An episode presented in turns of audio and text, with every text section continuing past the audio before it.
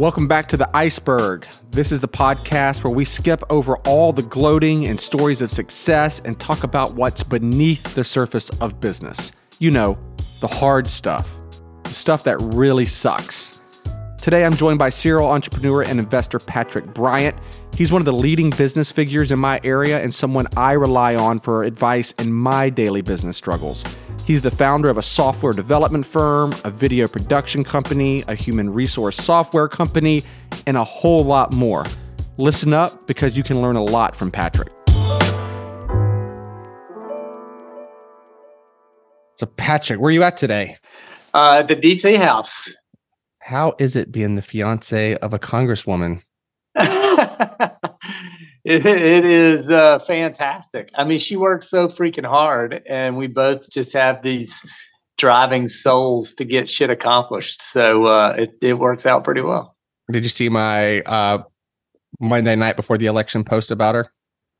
I did. I showed it to her actually. Uh, I saw it first, and it was incredibly honoring and and special. And and having written those kind of posts myself, I completely uh, get the the sentiment and the the both um, sideways swipe with great love and affection. I, I, thought I thought she would appreciate that. Just like she's a she, giant she pain is. in my she's a giant pain in my ass because because she works so hard. I mean, my texts and emails blowing up all kinds of. I'm, i wake up to it because I go to bed so early.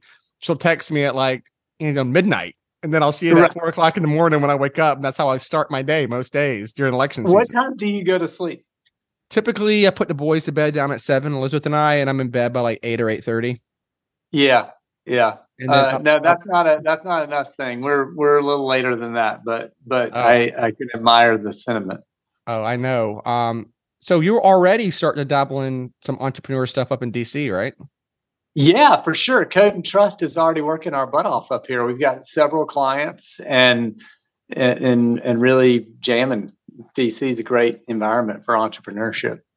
So, you know, you're really someone I look up to a lot, Patrick. You know that because thank you. You, you know, I've always been a political consultant. Now I'm really diving harder into entrepreneurship, and especially as I've got all these different revenues now, and I've created all these different businesses I'm I'm really struggling because it, it's hard to lead so many different entities.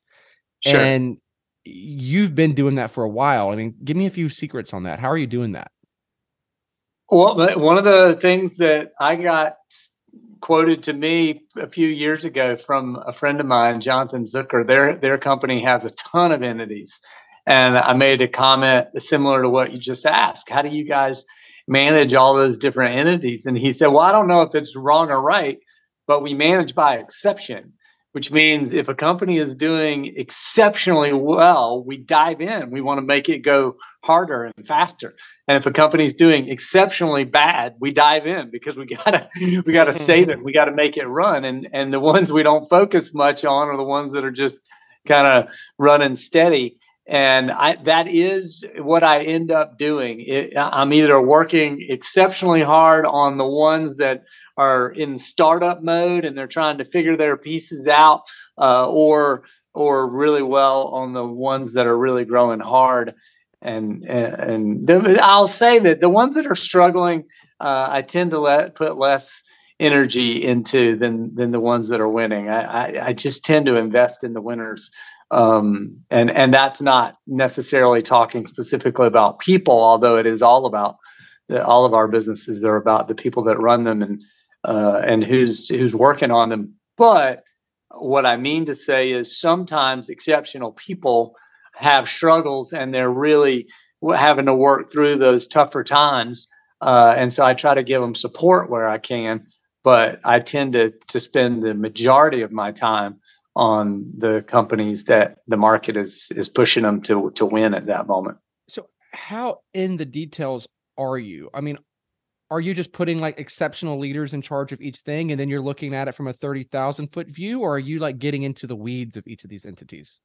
Well, every one of my entities I have uh, partners that own equity running them. Even when we've hired CEOs, I tend to be very um, equity driven, trigger driven, incentive based pay driven.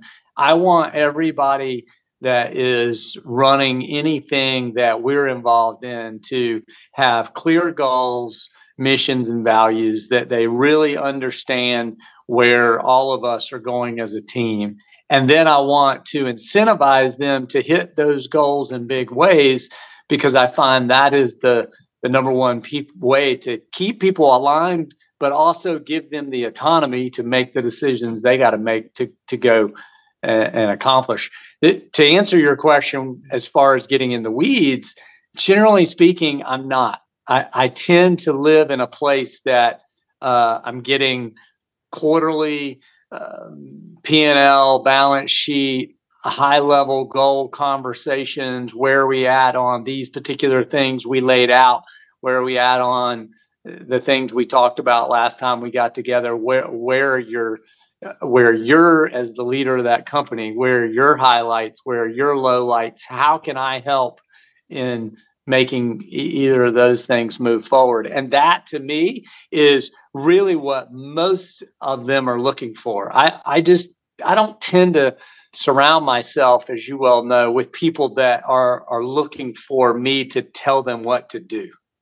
They're looking for me to be involved and help them and have strategy and see things that maybe other people aren't seeing in the marketplace. You know, that's where they rely on me. They don't want me micromanaging them. Uh, they're they're not interested in in that, and they don't operate well when I do. So, are you serving more as almost like an advisory role than a manager? for most of your companies now? Well, so I, I have seven operating entities that I pay attention to, and I think of startups like movie scripts because I'm a I'm an old TV production guy, right? And and so I can relate to the fact that at any given time, one of our startups is in pre-production, which means we're talking about what we're going to start what would make sense, what the market wants. Maybe we're getting some balls rolling and testing the market, but we're not really there yet as far as really running forward hard with the idea. Then we're in production. And at any given time, I'm only on uh, set, I call it. I'm on set for two to three years, right? I'm, I'm, I'm going to that location every day. I'm paying attention to it. The team knows I'm leading it. That is what I am focused on, uh, which today is code and trust and then uh, there's post production in my mind, which is, hey, this company it's doing well, or I've moved on from it, and now other people are leading that particular effort, and I'm happy to be involved and push and uh, be a driver, but at the same time, someone else needs to have their hands on the wheel. So that seven, which is a shit ton, by the way, which is why I asked. That doesn't include just your other because you invest in businesses also, which I know you serve as an advisor in those. That doesn't even include those seven, right? Yeah, the seven I'm talking about, I own more than twenty percent of, and and really have a a, a management responsibility. You know, a a, a real a real um, uh, ownership in the in the company. There's I, I have uh, angel investments and other companies that I've invested in a long time, and and in some of those cases they have morphed into me owning more and more, and then they become one of the seven. But uh, normally, I'll start out with a small investment, a small conversation with a partner. What are you working on? How can I help? Is this something interesting? Maybe they went through the accelerator that I've mentored in, or one of the um, one of the funds that I'm a uh, you know, a LP in. And then once I get to know them a little bit, understand them more, see where we could go together, then that's when I, I start to make a bigger investment and get real involved. Gotcha. Well, if I don't sound as energetic during this recording, it's because I'm I'm just exhausted, Patrick. I mean, coming off the election cycle, and I'm in the middle yeah. of this big business deal, which you are one of the very few people that know about, and I can't even say it here because it's we're going to announce it two weeks after this airs but you know between push lauren's group the brewery the real estate stuff and then this business deal with three new entities that i'll have that i'll be managing i'm i'm i'm more tired right now than i've ever been because i've also have you know in the middle of herschel walker's runoff i'm still managing a lot of races like you know helping nancy's race and my point is as i'm i'm having a real hard time juggling all of these different things that I'm doing. And when I look at you, you're one of the very few people that I've found that have been able, you and Elon Musk, um, that have been able to juggle all these different entities and you still seem like, you know, you're having fun in life and doing all these things where you would think if you have seven entities you're managing, you're just working from, you know, 5 a.m. until midnight every day. But you seem to have figured out all the balance. And maybe I'm just seeing that from like the outside. But you you have more balance than most entrepreneurs I've I've seen. Well, thanks for saying that. I, of course, I have all the struggles that every entrepreneur does. I, have got, you know, betrayals and people that that uh, frustrate me in a big way, and and uh, I've got uh, employees suing me on different entities. I mean, I, I, I kid that if if you have enough employees, I don't know what that number is, but let's start somewhere at fifty, then you're going to get sued uh, it, it, just it, at some point scale equals somebody wanting to take advantage of of the situation. We've never lost a lawsuit, yeah. uh, so I generally feel like we're in the right. Uh, the, you know, when it comes to that, but those things will happen. Period. you will you will have struggles. Well, let's dive into the weeds of one. I mean, I guess like the whole point of this podcast, because uh, you know, I'm I'm going to be having close to 90 employees very soon with this business deal I have. So I know I'm going to come up with a lawsuit at some point. You're right. But no, let's, it doesn't have to be a lawsuit. Let's dive into something that's really sure. sucked, man. Like what's been one of your biggest struggles as an entrepreneur? Well, uh, there's no doubt that the biggest struggle that I ever had was when I was 17. My my parents created a newspaper and my dad was an expert in the newspaper industry. I was a young kid. I didn't even know what entrepreneurship was. I don't even know if we called it that back then. It was just kind of small business. And uh, he was starting this newspaper, and I invested $2,500 of my own money into the, the family newspaper. I was real involved in setting up the brand new Macintosh computers hmm. uh, and, and really played a, a pivotal role in my life in shaping this idea that I now have that uh, is uh, creating projects and understanding how to spin them up and and how exciting that is for me.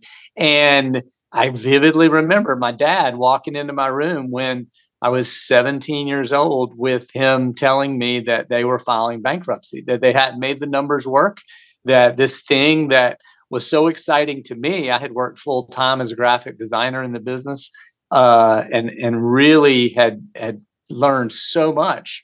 But it was now imploding our entire family. So at 17, I went from a kid that grew up on a golf course to, uh, you know, losing the family home. My parents file bankruptcy. They get divorced. All of this wow. pain. I mean, it was it was incredibly difficult to go through that time period.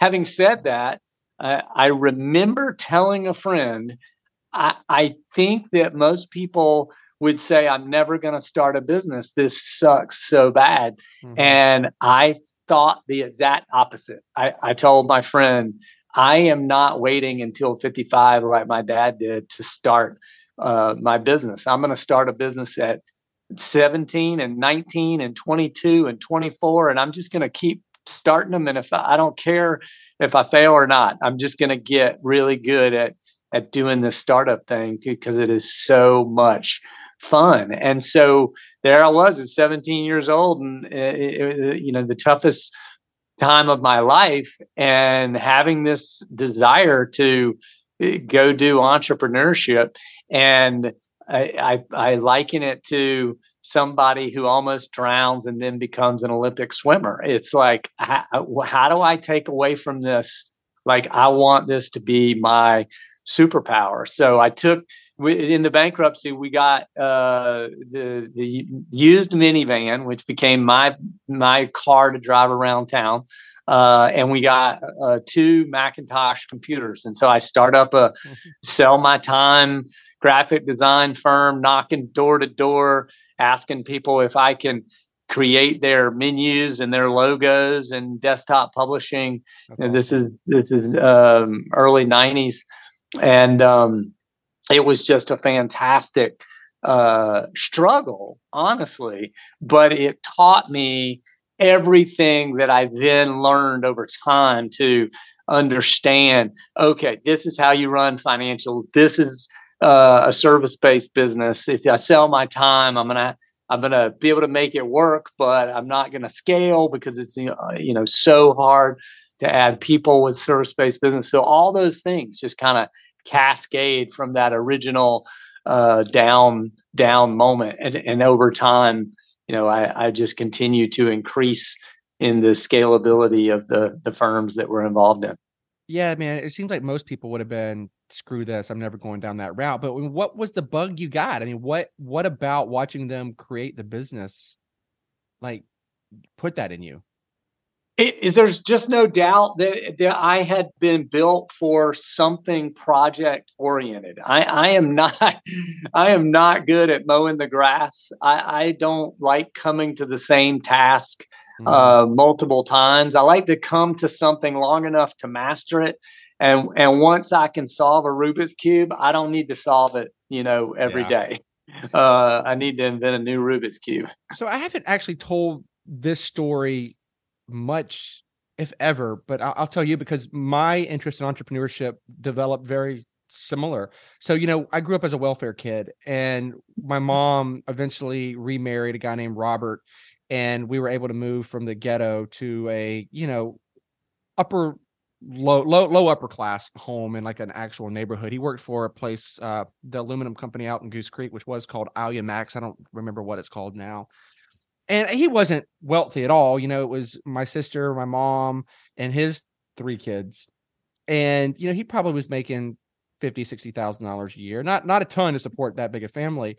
And then my I want to say junior year of high school, he got fired they just from a you know downsizing of the company and we were distraught and thought we finally got off of welfare we're heading back to the ghetto we're heading back to section 8 housing and robert had taken air conditioning courses in high school and on the weekends was fixing air conditioners just for some extra money and my mom convinced him to open up a air conditioning company and um, they did it out of our house. My they were literally right outside of my bedroom door. They set out a uh, set up a desk and a phone, and started this air conditioning company. And um, both of them have passed away since. But now it's Goose Creek Heating and Air, which is one of the largest air conditioning companies in the Low Country. And you see their every time I see their TV ad come on TV, I get excited. Or see one of their yellow vans driving around Charleston. But for me, it was I never want to be in a position where I could just lose everything because of someone else's decision. Like I want to be in control of my fate. And watching my stepfather uh, take control of his own fate put something in me that forever changed me. Yeah. Yeah, I agree completely. And I think there's something about uh, people with that particular struggle that we tend to hold on to that first dollar, right, and and and build a little brick house around ourselves. Uh, I know a number of entrepreneurs that that have that similar mindset where it's like, look, I'm I, I've got, gotten to this point in life, and I'm never going to go below this point, right?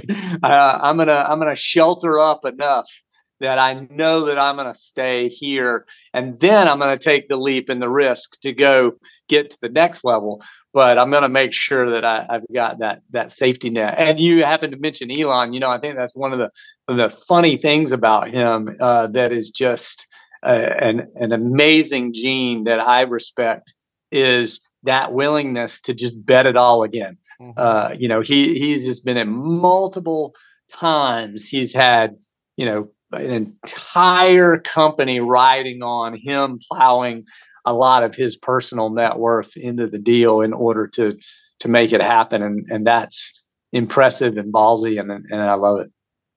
Yeah, but you know, there's a lot that you can look at Elon Musk and be impressed by and even from my standpoint become obsessed with, but it, it's not necessarily at the moment the genius of um making science fiction become reality is is what I like to say about the guy. It, at the moment now watching him take over Twitter is just and me going through a similar thing at the moment at a much much much much much smaller scale and i'm struggling at such a small level how is he able to run such ma- multiple, be the CEO of, you know, SpaceX, Tesla, and Twitter, be the CEO of three massive companies blows my mind. But then again, he, you know, you hear he's like sleeping in the office of Twitter right now. So the guy is legitimately giving it his all. Right. And I think that's the impressive piece is is giving it your all. It's so in so cool to to watch something like that happen. Now, of course, he's got, I'm sure, you know, he's got his own struggles and and things he can dive into. But the reality is that when you're that operator and you know this is my thing and I'm diving in on and I'm going hard at it, uh, then it's it's really it's not that difficult, honestly. It's it's really just a matter of uh, almost to me personally, it's it's fun like it re-energizes me it's it's the opposite of being a, a task I, I made a comment um, a couple of weeks ago that a friend of mine posted sean moffat actually who's a shared friend of, of, of both of ours and a, and a, a terrific business partner of mine he made a post about work-life balance and i just happened to comment on it and say that eh, I don't believe there is work life balance. It's all our life's work. Mm-hmm. And I just don't think there's anything wrong with that. My what I do for a living, I believe entrepreneurship is the number one change agent in the world. And I, it is my life's work. And I show up every day at all hours of the day and anytime we need to be working on something. Uh, and and I'm I'm always willing to do it because it is fun and it is what I want to accomplish on a daily basis. So uh, I you know I, I say I've got two sons, Peyton Jack. They are uh, 21 and 18, but my firstborn is go-to team uh, the the first company we started 25 years ago so. Yeah no i totally 100% agree. I mean this is what i love to do. This is my hobby you know? It's work hang out with the family run ultra marathons and triathlons and work. And this is legitimately what i love to do. I got to the office yesterday at 5.30 in the morning and was here until 8 p.m last night. But um I, I think you're just catching me at a weird time or i'm catching you since you came on my podcast. Um I'm just man coming off the election and being in the middle of the runoff. I, I am just exhausted, and even though it's fun and it energizes us, we're still humans and not machines. And at some point, we just got to like take a breath, take a week off, and just re-energize the physical body. And I think that's I agree hundred right percent.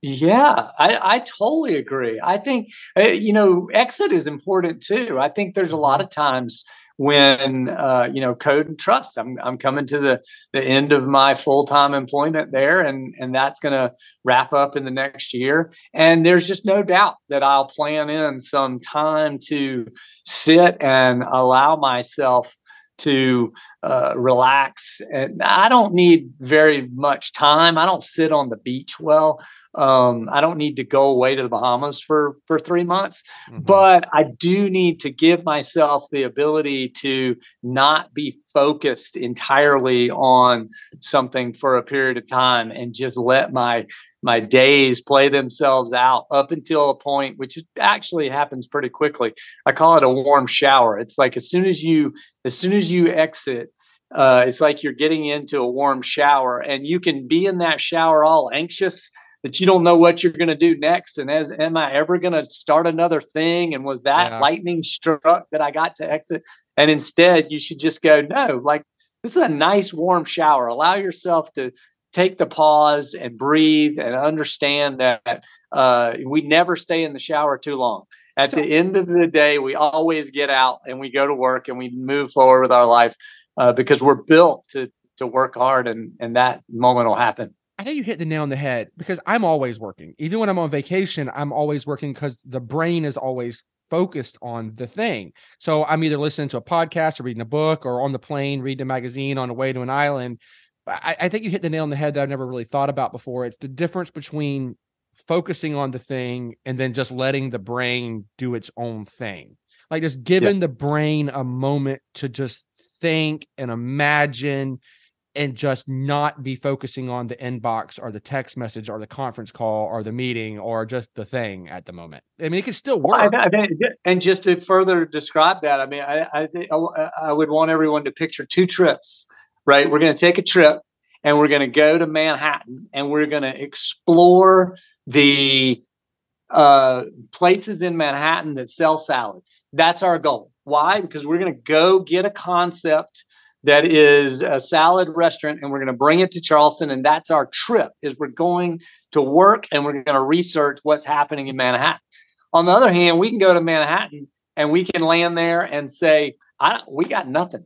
We got yeah. a week of Manhattan, and I don't. There is no schedule. There is no plan. I don't know what I'm going to do tomorrow, uh, and I just want to wake up in the morning in Manhattan and say, "What do I feel like doing today?" And I think when when you take that second trip, you allow your mind to see things that it wouldn't have seen on the trip researching. Right? It, it is suddenly completely open to everything and when it's open it it sees opportunity that you didn't even know was there brother that's perfect well man i'll leave it at that that's a good way to close it man i um you're, you're really inspiring to me. I appreciate your friendship um as i've been going through this business deal which will be out public soon. You're one of the only people i've been talking to about it. I appreciate your advice on that man. You mean a lot to me. Your fiance does too so just thanks for everything you do for me.